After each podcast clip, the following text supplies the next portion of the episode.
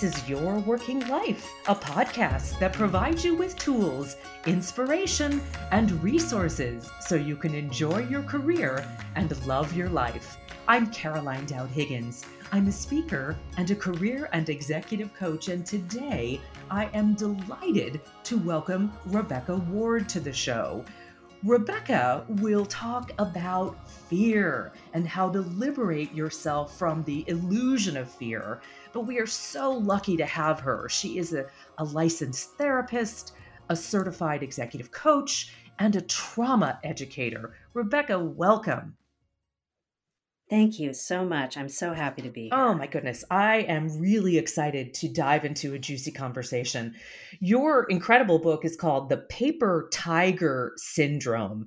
But that that concept of a paper tiger may be new to some of our global listeners. So if you can start us off there providing context, what is a paper tiger?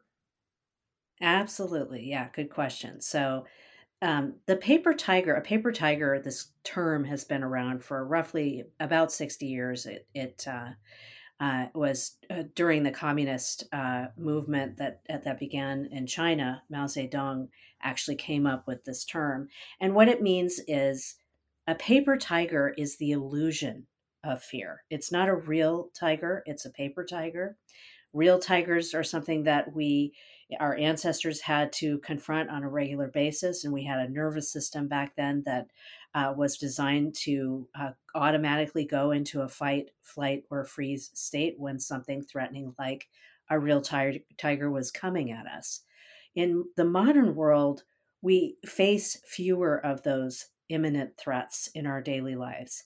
And yet, our nervous systems still perceive tigers, threats, fears, in our environment all the time. And what we need to do is train the nervous system for the modern world to be able to distinguish between a real tiger, a real threat, and a paper tiger, the illusion of fear. And the illusions of fear run the gamut. It's those things that cause you stress, anxiety, depression, um, all kinds of things that are running your life on a daily basis. And we uh, don't know about the tools that are out there to help regulate our bodies and our minds so that the those threats those misfires that are happening regularly uh, can begin to subside significantly so that's what the book's about let's let's talk about this because stress is really eroding the health and well-being of so many people in the world of work. And I know you do a lot of work with executives. We're reading studies about how depression and anxiety around the world are at an all time high. Tell me, is there a correlation to fear with depression and anxiety? And, and how are you working to help um, bring better health and well being? Yeah, absolutely. I, I, I would say in, in countries like the United States, UK, Australia, where um, you know the the pace in which uh, people are working and the pressure on people is continuing to rise. Um, stress is becoming roughly two thirds of of those cultures are dealing with some underlying health condition related to stress. So it's a it's it's really the an epidemic in the world that we are under a tremendous amount of stress in war torn countries like Ukraine, the stress is unreal. So these there are real threats in those some of these war torn countries that people really do need their nervous system to kick into uh, a, an automatic uh, survival response. But for the rest of us, you know, business pressures, daily deadlines at work, those kinds of things should not uh, do not does not require that kind of response. So what what people folks need to do is to learn how to regulate their nervous system. That's the fundamental basic practice that um, that we need to get far better at. And in the in the business world we are rewarded for our intellect. We're not aware of how much the body can help serve the mind the intellect. When we are when the system when your nervous system is regulated what that's doing is it, the, the messages come from the nervous system and uh, send a message up to your your two brains. One of your one of your brains is the default so it goes through your survival brain your primitive brain what is also known as the amygdala. That's the first step always. That message comes up through the the amygdala and determines whether you're safe or not so if there's pressure at work, it's going through that uh, network first, from the body to the brain to that amygdala. And then if if the system isn't regulated, it's going to interpret what's happening in your environment as a real threat. And that's what causes anxiety. It causes us to overwork and shut down. There's all kinds of ways the system will also produce messages that are false, that in, the interpretation of this false threat becomes language through the lens of a primitive brain. So, catastrophic thinking like, I'm going to get fired, or I'm going to lose my job, or I'll be homeless, or uh, someone's going to leave me, or the, all kinds of fears that we have. Um, addictions are a way that we avoid fears, right? So, uh, the shutdown, the burnout that people are experiencing, all at the root of all of those survival strategies is fear. Rebecca, you are very open and, and vulnerable in the book, and you talk about your personal experience and you share some stories from clients. Would you be willing to share one or two with the global audience so they understand what happens under that kind of stress? Yeah, absolutely. Well, I, I, I will share my own story because it's this, the first chapter of the whole book. I, um, you know, I lost my father when I was 20 and that was a huge pivotal moment for me to lose him at such a, a young age. Um, I wasn't prepared, it was unexpected. And um, what happened in that moment, I had my own fears. How am I going to take care of myself? I don't have my father here anymore. He's the protector, he's the person that I'm supposed to look to and ask for advice and guidance. And I had all of these fears about what I should do career wise. I went off to journalism school hoping to be a photojournalist and travel the world and uh, surface, you know, the the wrongs of the world, like human rights and climate change issues. And when that happened, I lost that courage. I lost my. I was afraid to fail, afraid of not being able to take care of myself. So I changed. Uh, I changed my degree, and I chose a sensible shoe, so to speak I chose the safe route. And that set me on a course for 20 years. I don't regret it, but it wasn't the choice I would have wanted to make. I, I got further and further away from what I was passionate about. So that's an example of how fear can drive big choices in life about your career. Um, and there's little things throughout your day at work that uh, are often driven by fear as well. I'm I'm chuckling at the sensible shoe comment. My goodness, I I can relate to that so much because I think often there's a cultural um, message: do something that's practical, do something that will lead to a high earning career. You know, yes. these are the messages out there. Yes. And yes. you're right. Fear fear often prevents us from doing what we are really drawn to.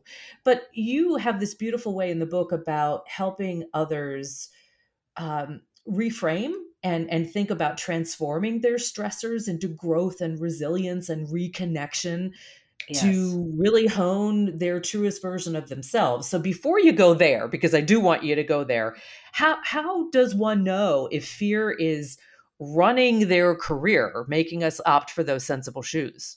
Sure, yeah. So, um, have you ever been afraid to speak up at work? Sure. Have you right? Have you ever been afraid to challenge people have you ever been yeah. afraid to to that you might get fired? Um, choosing a career like I did uh, that wasn't what you wanted. That's another big example. Uh, imposter syndrome. I, it, I'm not. I don't belong here. This is a common, very, very common uh, fear we have. That's I, am not good enough. Is uh, underneath that. That's all fear. I. Uh, a lot of women struggle with this uh, sort of staying small at work, not speaking up. We have a lot of uh, conditioned mindsets about speaking up, about uh, advocating for ourselves, struggling with negotiating salaries. I'm afraid to, you know, to be rejected. Maybe they won't give me the job. These are fears. I'm afraid that I'll lose my job. The the recession that we're going through right now. Afraid that I'll be homeless. You know, some of these could be real. Some of them could be catastrophic. And I would say wow. for most people, you know, that's a it's legitimate fear that you might lose your job. And in most instances, there there are um, there's some kind of a stopgap that will help support us. That we won't uh, resort to the extremes in most cases. Rebecca, we could talk about this all day, and we will mm-hmm. continue after a quick break. Hello there, it's Caroline Dowd Higgins. I know that hiring the right speaker for your event is a tremendous responsibility. You need a speaker who can customize content to meet your goals and someone who will work within your budget and engage your audience. Meeting planners around the world have recognized me for being easy to work with and uniquely suited to create dynamic programming for your needs. My style is high energy and engaging, with practical takeaways that participants can implement in their lives and careers immediately.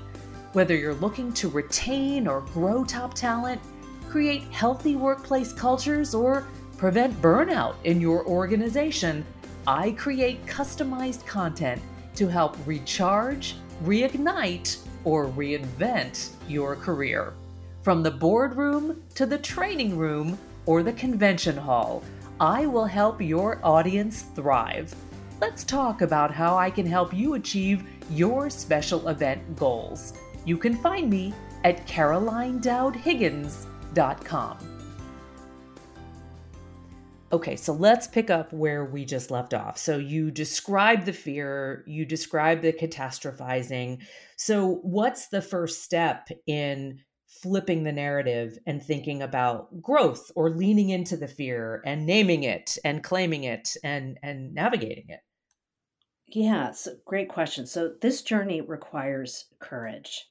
You know I, I like to say that most people are too afraid to look at their hard emotions their anger their shame their uh, appeasing others like wanting to be like scarcity. There's all kinds of fears different faces and forms of fear and it does require courage. So that's step one. Like you could easily go through life and just ignore these things. Your quality of life will be significantly less than what it could be. But you have to be willing to walk through your fears, not to sit in them, to walk through them. And that requires courage. So, courage is you jump in, you know, you jump into this work, you dedicate yourself, you devote yourself to this work, and you come out on the other side of fear. You move from fear to safety. I feel safe in myself. I feel content inside. This is uh, contentment is the the really the the marker of moving out of fear is feeling content inside. We aren't very aware of this undercurrent of dis-ease in our bodies and the that undercurrent that we uh, that tends to follow all of us, we don't even recognize it because it's never not been there. So, going into a place of true safety, true contentment inside yourself, being satisfied with your life, will bring you to the next stage of that bridge, which is love. Love. Fear, fear to safety, to contentment, to love. And that expansion inside, the capacity and the resilience is yours on the other end of that bridge is I can navigate just about any stressor with far more capacity, far less fear. And when fear needs to be there, I, uh, I, I, recognize when those moments in life uh, generate a, the autonomic nervous system to take over. I won't be in charge of that part, but I'll be in charge of all of these illusions of fear. And so, I so I, I so appreciate that because there are times fight, flight, freeze where you do need to run, right? When the saber tooth tiger is coming after you, for example.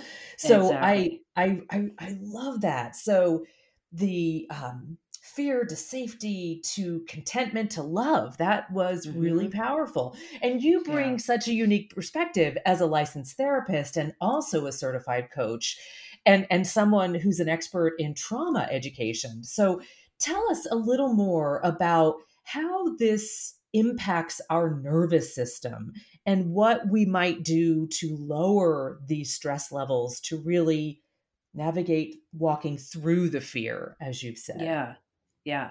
Well one the first thing is awareness right? So how do i know that i'm feeling some form of fear?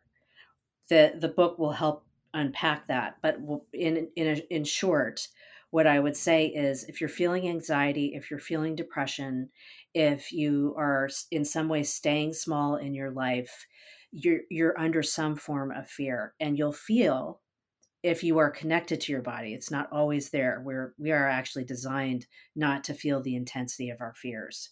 So but you might notice some constriction in your chest right down the vertical line of your chest in the center there that is anxiety. That's the what we call the vagus nerve constricting the lungs and a little bit of the heart. That vagus nerve is should be settled. It's the largest bundle of nerves in your body. And when that nerve is constricted, it's going to uh, significantly impact your health over uh, if it's a chronic situation. So what you want to do is be aware, notice that your if your system is dysregulated, then you need to do a practice of some form of breathing and slowing down. If you're speaking fast, if you're moving fast on a regular basis, you're probably in high sympathetic charge, high anxiety.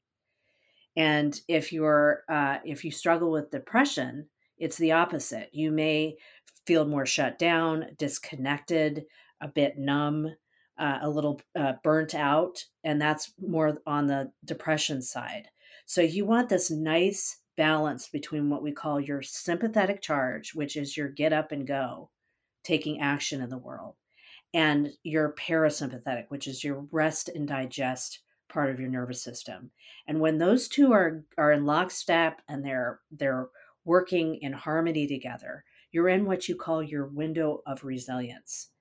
And that means I can think and feel simultaneously. I have the capacity to work with uh, pressure and stress without having it impact my nervous system. And I can stay in my higher order thinking brain, my prefrontal cortex, for longer periods of time so that I'm more innovative, I'm more creative, I can think strategically, and I can deal with confrontation and conflict and difficulty in the workplace much more effectively and much in a much more compelling way from that part of yourself. I, I hear that clarity of mind is is so essential there. So let me ask you this. This is an interesting time in history. We're navigating what I call the post-pandemic journey. I don't think we're done with COVID, but we're we're we're regulating it in a way that it's being uh, we're able to live with it differently. Thankfully, it's not mm-hmm. as lethal as it was in the very beginning. But yes. the, the world has changed. And my perception is that there is a, a heightened level of stress and anxiety. And you and I were chatting before the show, and, and the ability for individuals to be able to handle fear can have a global exponential effect. It can make our world a safer place. So, talk about that a little. Yeah, yeah. Well, especially post pandemic, because what's been happening with all of us, we have been isolated, and isolation is not good for human beings. And the lack of our empathy scores have gone down. Our our empathy neurons that fire off when we look at each other and smile have been masked by a mask. We've been isolated, so we're more prone to being anxious, irritable, in some instances, worst case scenario, violent, um, overwhelmed because we haven't had a lot of social engagement. So, even to the extreme of what's happening with Putin is an example of it. That's, that's an extreme case, but it is causing systemic destruction across the world and all the way down to just our crime rates were really high during pandemic they're starting to come down but the that that Uh, those extreme instances can have catastrophic impact on our societies. So wow. it's a serious problem. It's it's not just about general health and the individual. It's what are we putting out into the world? Are we putting out nervous systems that are in constant state of fear? Or are we putting out nervous systems that can regulate themselves and uh, be able to distinguish between a real tiger and a paper tiger? So, in the spirit of being proactive, your book has amazing exercises and tools to help the readers in your words, walk the bridge from fear to safety to resilience. Might you share a glimpse of, of one exercise to whet the appetite of this global audience? Absolutely. So, one of the things that I, I, talk about in the book is this amazing bundle of nerves in your body called the vagus nerve. And the vagus nerve is very quickly the largest bundle of nerves in your body. Amazing that we don't learn about it. But it is connected to every major almost every major organ in your body from your all the muscles in your face your neck your sinuses trachea teeth esophagus tongue vocal cords your throat your ears nose and eyes all the way down to your lungs and heart pancreas stomach and in your intestines kidneys gallbladders.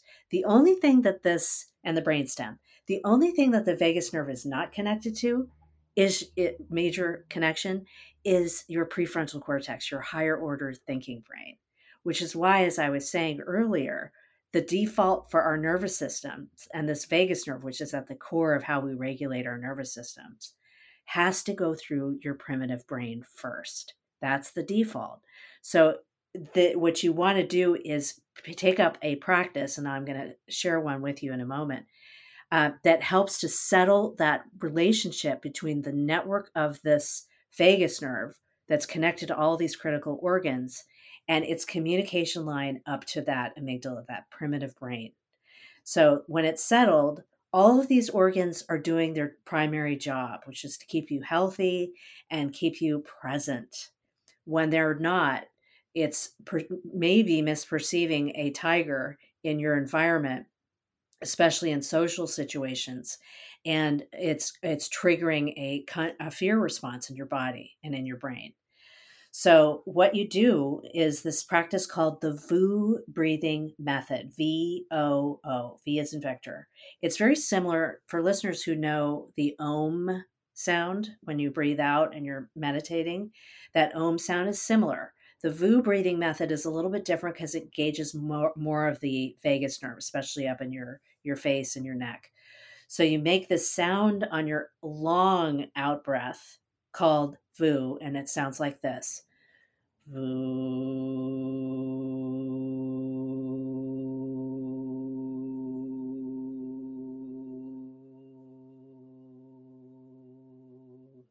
And when you do that three to five times, your nervous system will feel different. You're going to feel more spaciousness inside your body, more settling inside, less constriction in your chest and belly.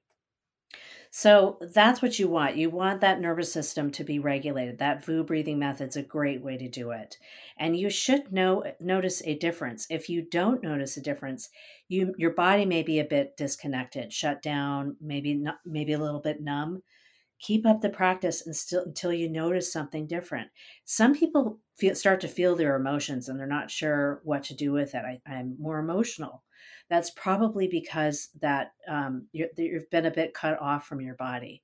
So emotions reside in the body; they don't reside in your head. You can think of feeling.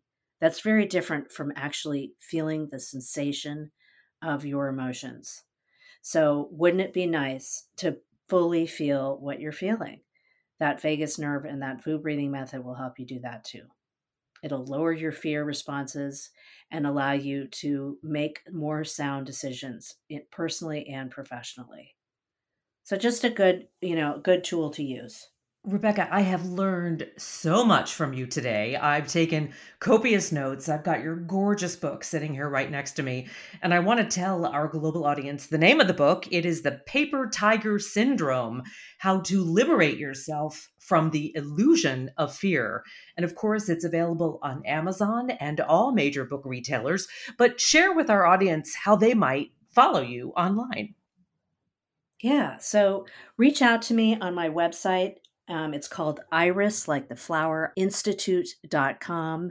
Uh, there's all kinds of resources on my website and ways to get in touch with me. So I encourage you to go there. And I'm also uh, available on all the major social media channels. Rebecca Ward. Uh, I am Rebecca Ward, is typically how you'll find me. Rebecca, thank you so much. You are a treasure. I have learned so much, and I'm, I'm grateful for the time that you shared with me today. Thank you so much. I really enjoyed our conversation, Caroline.